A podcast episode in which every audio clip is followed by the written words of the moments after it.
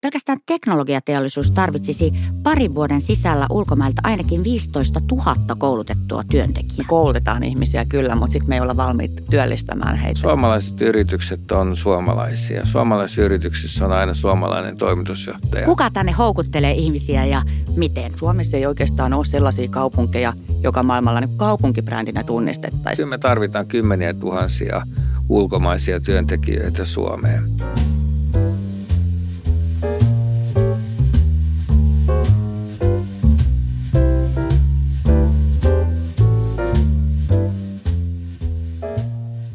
Seiska Vitonen on työ- ja elinkeinoministeriön podcast Suomen kasvusta. Lähestymme pienistä, suurista, raskaista, kevyistä ja ehkä vähän yllättävistäkin suunnista kysymystä, miten Suomen työllisyysaste saadaan nostettua 75 prosenttiin. Minun nimeni on Reetta Räty ja nyt haluan tietää, miten Suomeen saadaan houkuteltua kansainvälisiä osaajia. Vieraanamme on tänään Temin kansliapäällikkö Jari Gustafsson. Tervetuloa. Kiitos paljon. Ja studiossa on myös Turun kaupunginjohtaja Minna Arve. Tervetuloa. Kiitoksia, mukava olla täällä.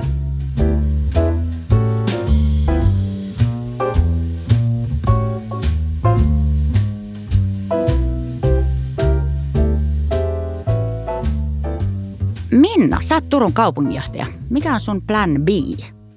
Mun plan B on ehkä se, mitä mä tein ennen kuin tulin tähän hommaan. Eli mä olin kauppakamarin toimitusjohtajana ja siinä näkökulmasta niin on pystynyt tutustumaan erityisen hyvin myöskin tuohon Varsinais-Suomen alueen yrityselämään ja elinkeinoelämään. Ja se on auttanut mua tässäkin tunnissa tosi paljon. Sä menet jännässä järjestyksessä, sä hoidat tätä Aata ja sitten takana on B. Jari Gustafsson, jos ihminen on Temin kansliapäällikkö, mistä, mistä saattaisi haaveilla plan Bnä?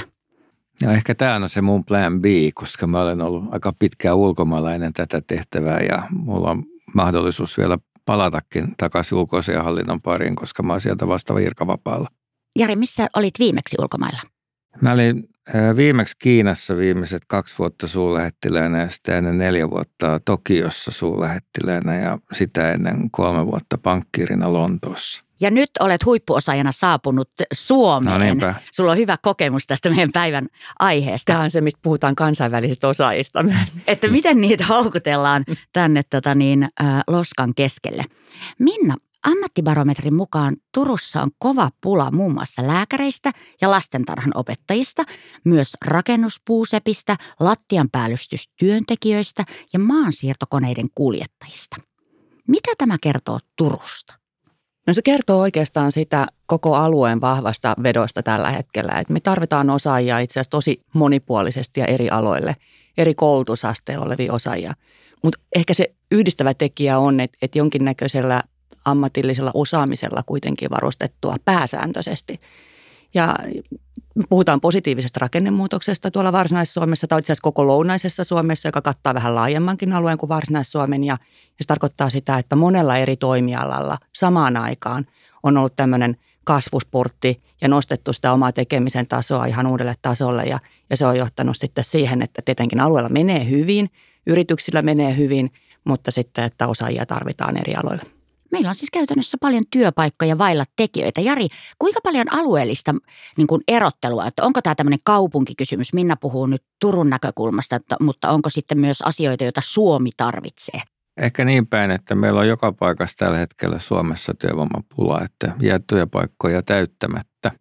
Mutta on erilaisia työpaikkoja, että, että Turussa ja Länsi-Suomessa on hyvin paljon teollisuustyöpaikkoja, jossain muualla ne voi olla IT-alan työpaikkoja ja, ja niin edelleen, että, että ei ole yhtä sellaista vastausta, että tarvittaisiin tietyn profiilin omaavia ihmisiä, vaan aika monipuolista nyt varsinkin, kun on noususuhdanne ja, ja pulaa suomalaisista työntekijöistä. Mitä sitten tarkoitetaan, kun aika usein tässä keskustelussa ulkomaalaisista huippuosaajista hmm. ja siitä houkuttelusta, niin, niin mitä silloin tarkoitetaan tällä huippuosaajalla? Onko niin sairaanhoitaja osaaja tai data-analyytikko? No ehkä enemmänkin niin, että, että me ei haluttaisi nyt määritellä sitä, että mikä se varsinainen huippuosaaja on, vaan että sitä kautta, että miten, miten yritykset itse näkevät, että missä he tarvitsevat nytten osaajia – ja joita he eivät täältä nyt perinteisin keinoin Suome, Suomesta niitä saa. Ja usein se on myös sellaista, että se on työssä hankittua osaamista, joka on niin kuin matkan varrella tullut ja jostain syystä meiltä sitä puuttuu. Sitten on toinen trendi, joka ehkä tuohon vaikuttaa myös, että, että peliala on minusta hyvä esimerkki siitä, että, että syntyy uusia ammatteja tai uusia työtehtäviä, joissa voi olla globaali pula työntekijöistä.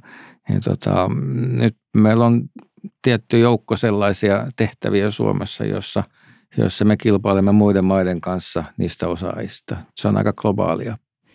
Ja silloin hirveän iso merkitys, että kaikki ne tavallaan osa-alueet toimii. Että et kun puhutaan vaikka kansainvälisistä osaajista, niin jos mä ajattelen meidän aluetta, niin meillä, meillä on totta kai yrityksiä, jotka tarvitsevat niitä kansainvälisiä osaajia. Mutta kyllä meillä yliopistot ja korkeakoulut myös houkuttelee niitä niin osaajia myös kansainvälisesti ja luo niitä omia verkostojaan siellä. Ja, ja sen takia me ollaan luotu sellaisia tapoja, joilla me yhdessä yrityselämän yliopistojen, korkeakoulujen kanssa sitten mietitään, että mitkä on niitä tapoja, joilla meidän alueella pystytään houkuttelemaan sitten – auttaa ja auttamaan yrityksiä niiden kansainvälisten osaajien houkuttelussa tai, tai miten me voidaan luoda sitä sellaista ajatusmaailmaa siitä, että minkälainen Turun alue on tai Varsinais-Suomi on, jotta sinne joku haluaisi tulla muutenkin tänne loskan keskelle, niin kuin tässä aikaisemmin puhuttiin, mikä linkittyy taas sitten mm. siihen, mitä tehdään yhdessä erityisesti just Temin kanssa tätä kansainvälisten osaajien houkuttelua Suomeen niin ylipäätään Suomen maabrändin vahvistamista ja, ja ne niin kuin tavallaan tukee kaikki toinen toisiaan siinä tosi vahvasti. Onko sulla Minna mielessä joku niin kuin ikään kuin konkreettinen henkilö tai perhe,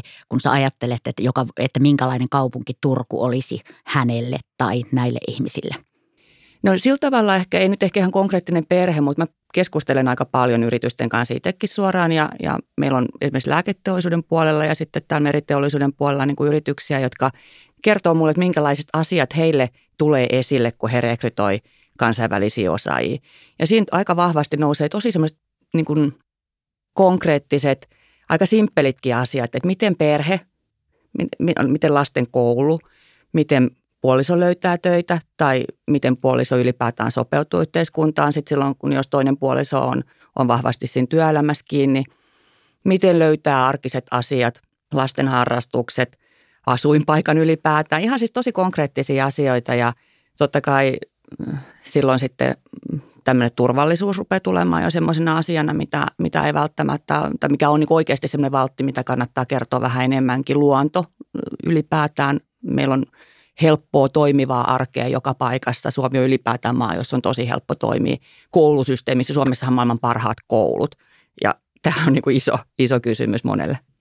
Mehän ollaan tehty niin, että me ollaan nyt tuplaamassa meidän kansainvälisen koulun paikkoja, mutta sen lisäksi meillä on kaupungin niin kuin tavallaan omissa kouluissa on tämmöisiä kielipainotteisia luokkia eri kielillä ja kielikylpyluokkiakin, jotka on sitten aika pitkälti jo pelkästään sillä kielellä. Että että totta kai ne palvelee nämä tämän tyyppiset kielikylpy- ja kielipainotteiset luokat enemmän suomenkielistä väestöä.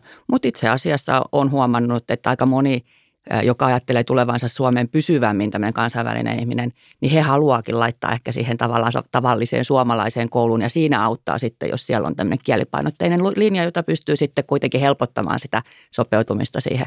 Niin voi olla monikielisiä kouluja, ei tarvitse olla vain yhde, mm. yhdellä kielellä operoida. Kuulkaa, kuvatkaa vähän, että äh, kuinka nopeasti tämmöinen tilanne Suomelle on, tai Suomeen on syntynyt. Meillä on niin kuin merkittävä työvoimapula.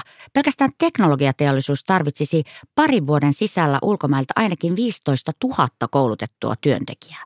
Onko tämä uusi juttu, Minna, vaikkapa Turussa? No kyllä me ollaan tietenkin tätä pystytty koko aika seuraamaan, kun me tiiviisti keskustellaan koko aika yrityselämän ja yrityselämän edustajien kanssa ja niin kuin nähty tavallaan se kehitys, että sitä on pystytty ennakoimaan. Mutta tietenkin nämä koulutus vastaavuudet on sellaisia asioita, että niihin ei ole ihan helppoja nopeita ratkaisuja aina olemassa. Meillä on täydennyskoulutusta, me ollaan tehty tosi paljon sen tyyppisiä. Esimerkiksi OKM-rahoituksella, opetus- ja kulttuuriministeriön rahoituksella pystytty muuntokouluttamaan tiettyihin yritysten tarpeisiin suoraan. Temin kanssa on keskusteltu siitä, että miten, miten nämä koulutus, tämmöiset niin kuin, työvoimakoulutukset parhaimmillaan vastaa. Siellä on tullut paljon hyviä muutoksia siitä, että miten yritykset voi valita jo itselleen tavallaan niitä rekrytoitavia, koulutettavia ja, ja, ja sen tyyppisiä ratkaisuja on tullut, tullut eteen. Mutta miten mä nyt sanoisin, tässä on tietenkin osittain taloussuhdanne, mutta sitten se, että Suomessa oli pitkään kuitenkin taantuma, Varsinais-Suomessa varsinkin se oli tosi paha – niin sen aikana aika iso osa yrityksistä toimialoista pystyi kuitenkin hyödyntämään sen niin, että sitä mietittiin, että miten sitä omaa kilpailukykyä kasvatetaan. Ja, ja tavallaan tosi määrätietoisella työllä sitten on saatu aikaan tämmöinen tilanne.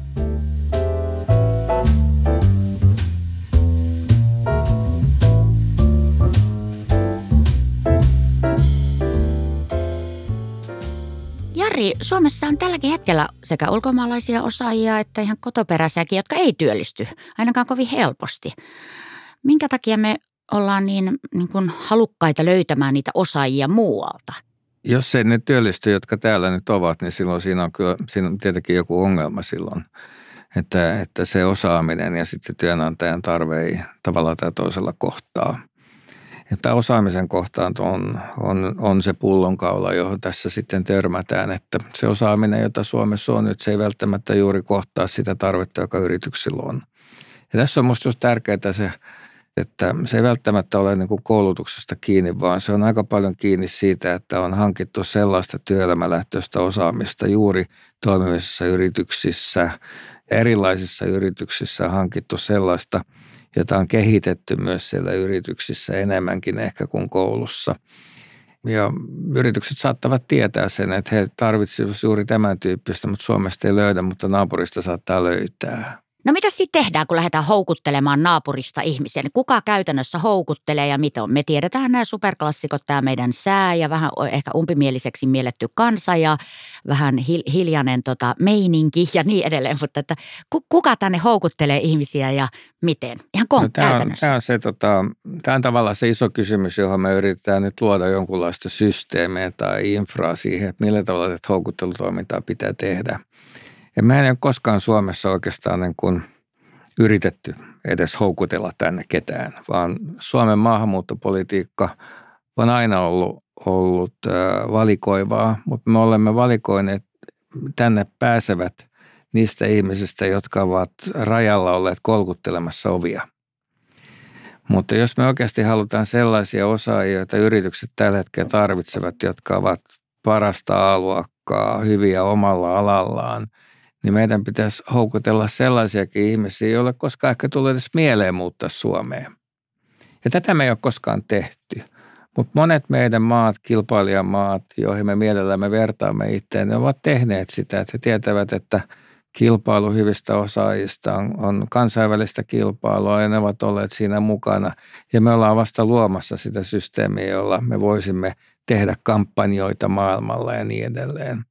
Mutta ennen kuin me voidaan tehdä kampanjoita, meidän pitäisi pystyä paremmin sitten määrittelemään yritysten kanssa sitä, että mikä on se tarve, minkä tyyppistä osaamista me tänne tarvitsemme jotta, ja minkä tyyppistä osaamista meidän pitäisi lähteä maailmalle houkuttelemaan.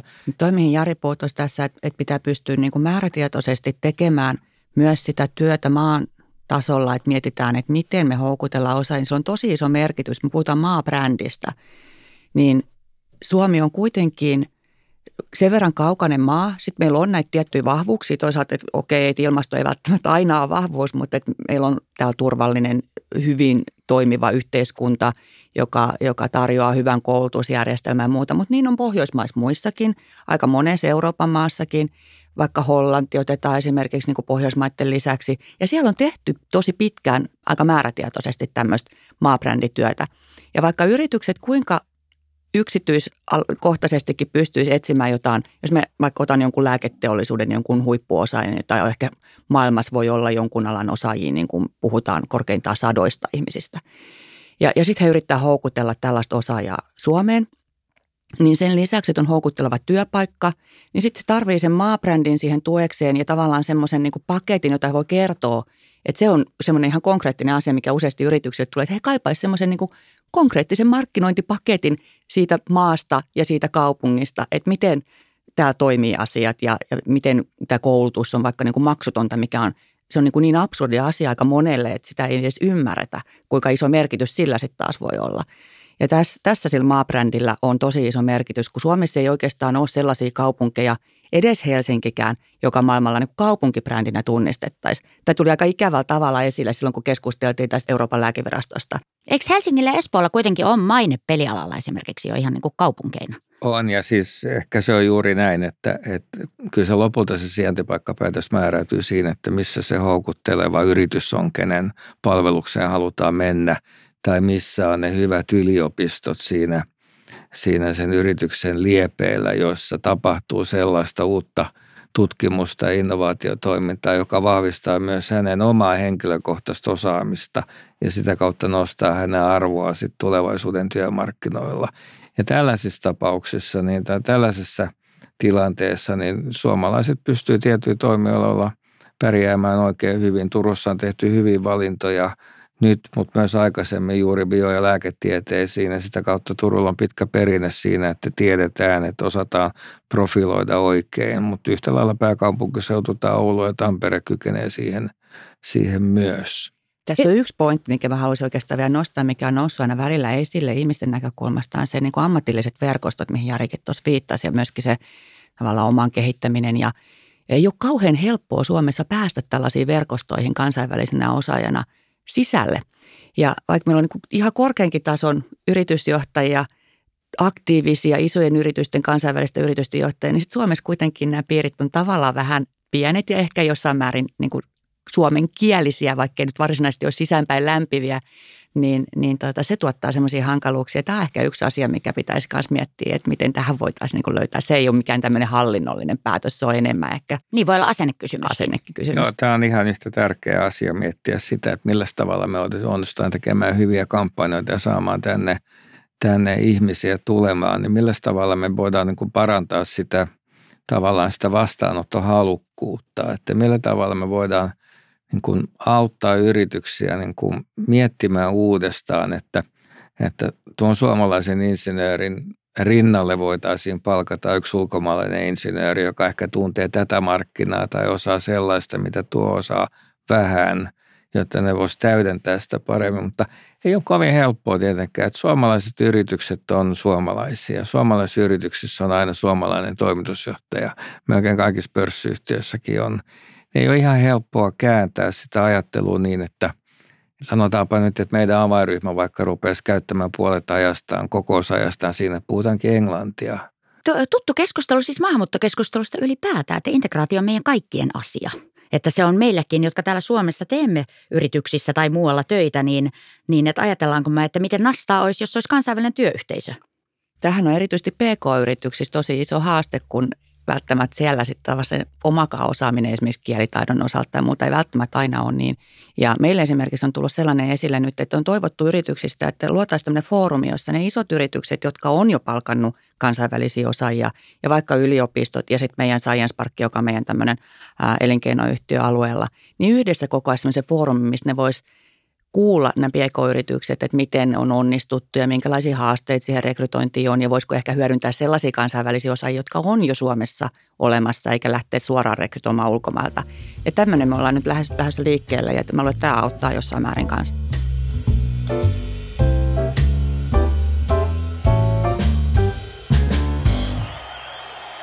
Seuraavaksi käymme Seiskavitospodin jokajaksoisen maaottelun, jossa vertaamme Suomea johonkin toiseen maahan ja arvatkaas, mikähän se maa voisi tällä kertaa olla.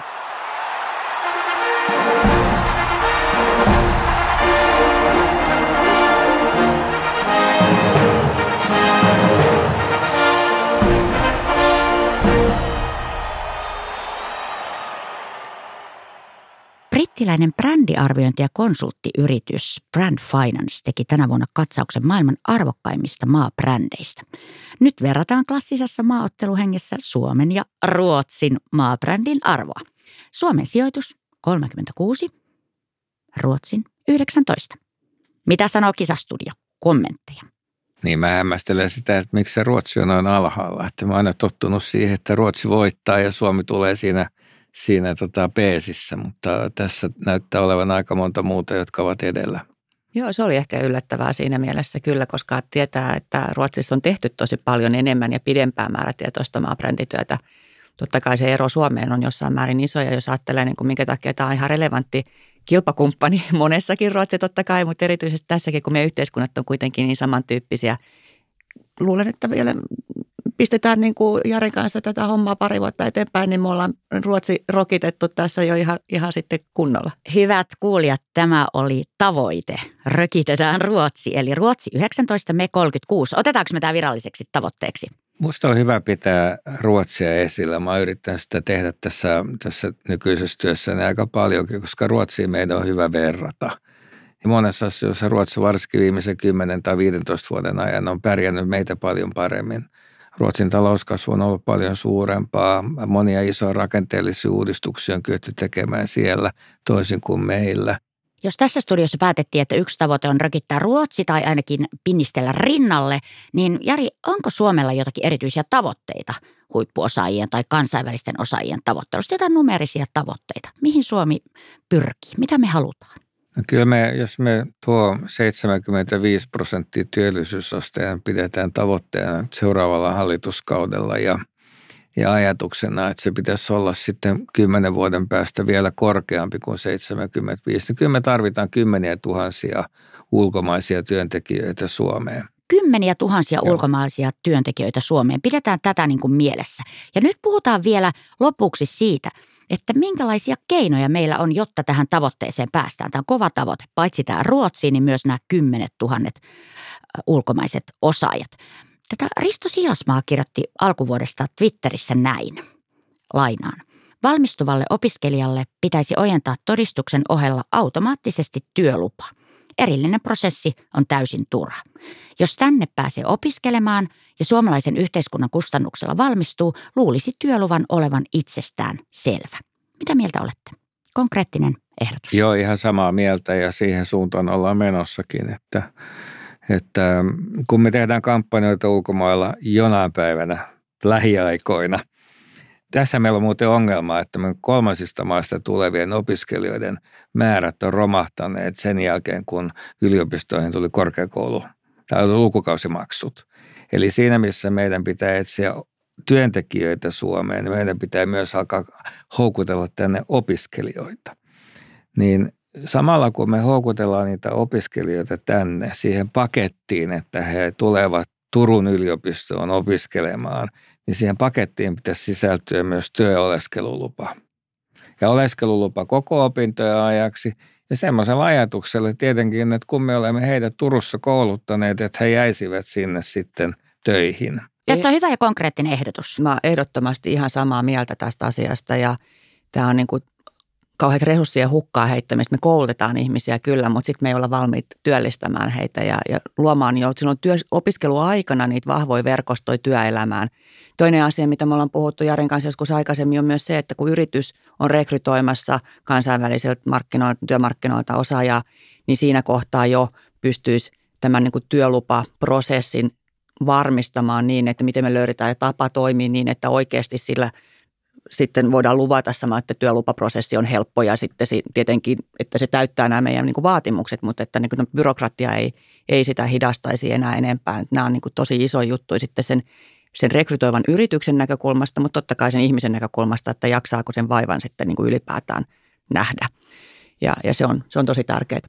Mm, Minna, Viime vuonna päätettiin käynnistää poikkihallinnollinen Talent Boost-ohjelma suoraan Kuulostaa aika suomalaiselta, että ohjelma on ainakin jo boostattu käyntiin. Mitä kaikkea tässä ohjelmassa oikein tehdään? Mikä sen tavoite on? Liittyy osaajien houkutteluun. Siinä on juuri sitä, mistä me ollaan puhuttu tästä pitkin matkaa, että tehdään niin kuin sitä – maabrändiä, luodaan sitä, luodaan sitä tavallaan kertomusta siitä, että minkä takia Suomeen kannattaa tulla, miten, minkä tyyppisiä osaajia me tarvitaan tänne, miten me houkutellaan heitä. Toisaalta sitten ehkä, että minkälaisia kriteerejä me itsekin halutaan asettaa sille, että minkälaisia osaajia ja Suomeen sitten tulee molemmin puolin. Mehän ollaan tehty aika paljon, ja tähän jalkautuu sillä tavalla, että tätä tehdään sitten käytännössä niin kuin kaupungeissa ja kaupunkiseuduissa, että meillä kulkee tällainen Turku-niminen ohjelma sitten taas Turussa. Ja me ollaan tehty sen lisäksi tämän Lounais-Suomen positiivisen rakennemuutoksen ympärillä nyt yhteistyössä koko Lounais-Suomen alueen kaupunkien kanssa tämmöistä ää, muuta tänne kampanjaa, jossa me ollaan sitten Suomen sisällä tällä hetkellä houkuteltu ihmisiä ää, Lounais-Suomeen muuttamaan ja tehty sitä tavallaan kertomusta siitä, että minkä takia Lounais-Suomi on kiva paikka asua ja elää ja miksi sinne kannattaa tulla työtä tekemään ja elämäänsä perustamaan. Ja tästä on tarkoitus tehdä myös sitten kansainvälinen versio yhdessä tämän Talent Boost Talent Turku-ohjelman puitteissa, jolla, jolla sitten meidän alueen tunnettuutta myös kansainvälisesti vahvistetaan ja kerrotaan siitä, että miksi se on upea paikka elää muuta Turkuun. Jari, kun me puhutaan ulkomaista osaajista, niin se on tietenkin vähän koomistakin ajatella, että olisi olemassa joku ulkomaat, jossa on jonkinlaisia ihmisiä, joita kiinnostaa tietynlainen elämä. Eli kysymys kuuluu, että mistä me tarkalleen ottaen halutaan ihmisiä tänne? Että onko ajateltu sitä, että mistä erityisesti ihmiset olisi kiinnostuneita muuttamaan, missä niitä osaajia on, eli ketä nämä ulkomaiset ihmiset sitten olisivat? Tota, johtopäätöshän on se, että meillä ei tällä hetkellä Suomessa ole riittävästi sit osaamista. Mutta sitten yhtä lailla sit niitä niitä osaajia ei ole myöskään Euroopassa. Että kun kysytään, että miksi me emme sitten hanki niitä EU-etäalueelta, koska siellähän työvoiman vapaa liikkuvuus on taattu. Ongelma on sama kaikissa muissakin eurooppalaisissa maissa, että ei ole olemassa sellaisia työvoimareservejä, jotka voitaisiin siirtää vaikkapa Espanjasta Suomeen ja täyttämään sitä suomalaista osaamista. Vaan kyllä meidän pitää katsoa kolmansiin maihin Euroopan ulkopuolelle ja sitten pitää katsoa Aasiaan, pitää katsoa Yhdysvaltoihin tai Amerikoihin ja etsiä sieltä.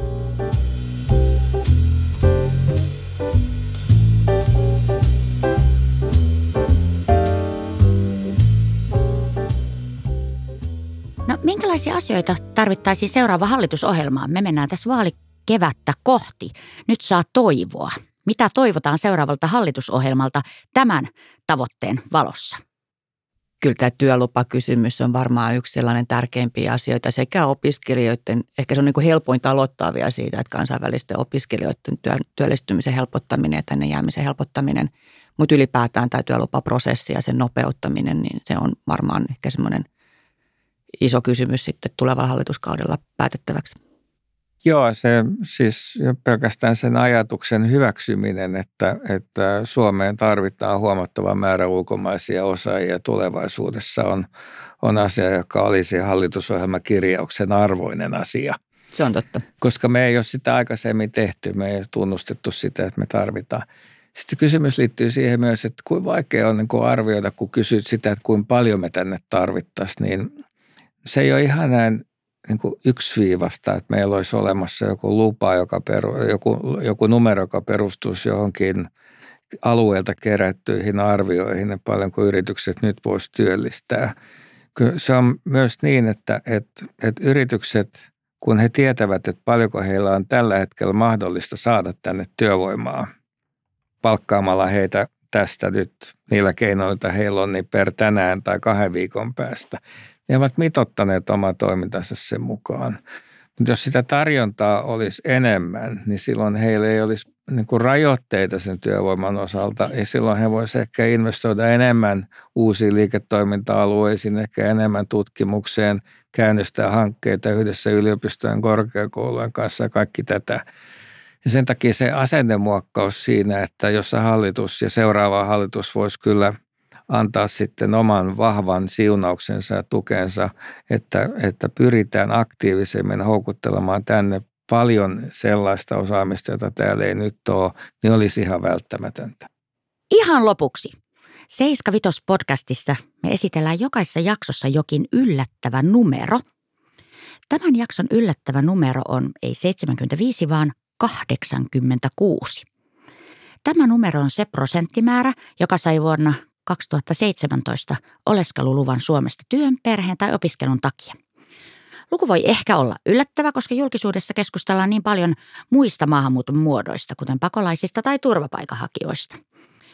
Eli aivan valtaosa saa Suomessa oleskeluluvan perheen, työn ja opiskelun takia. Maahanmuuttopolitiikasta puhuminen ja sen kehittäminen pyörii usein täällä niin kuin turvallisuuspolitiikan tai vaikka humanitaarisen maahanmuuton ympärillä, mutta niin kuin tästä keskustelusta olemme kuulleet, niin maahanmuutto on tosi paljon muutakin. Ja sehän siis koskee meitä kaikkia, jotka täällä Suomessa työtä teemme. Kiitoksia tästä keskustelusta Jari ja Minna. Ja onnea meille kaikille siinä työssä, jota teemme Suomen puolesta tai sen ajatuksen puolesta, että, että tämä olisi mukava paikka meille kaikille tehdä työtä, kun meillä olisi aika moninainen työelämä täällä. Kiitos. Kiitos, Kiitos. paljon.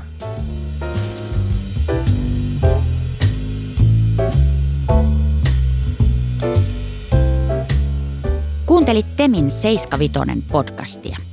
Löydät sen työ- ja elinkeinoministeriön sivuilta sekä iTunesista ja Spotifysta. Ensi kertaan, moi moi!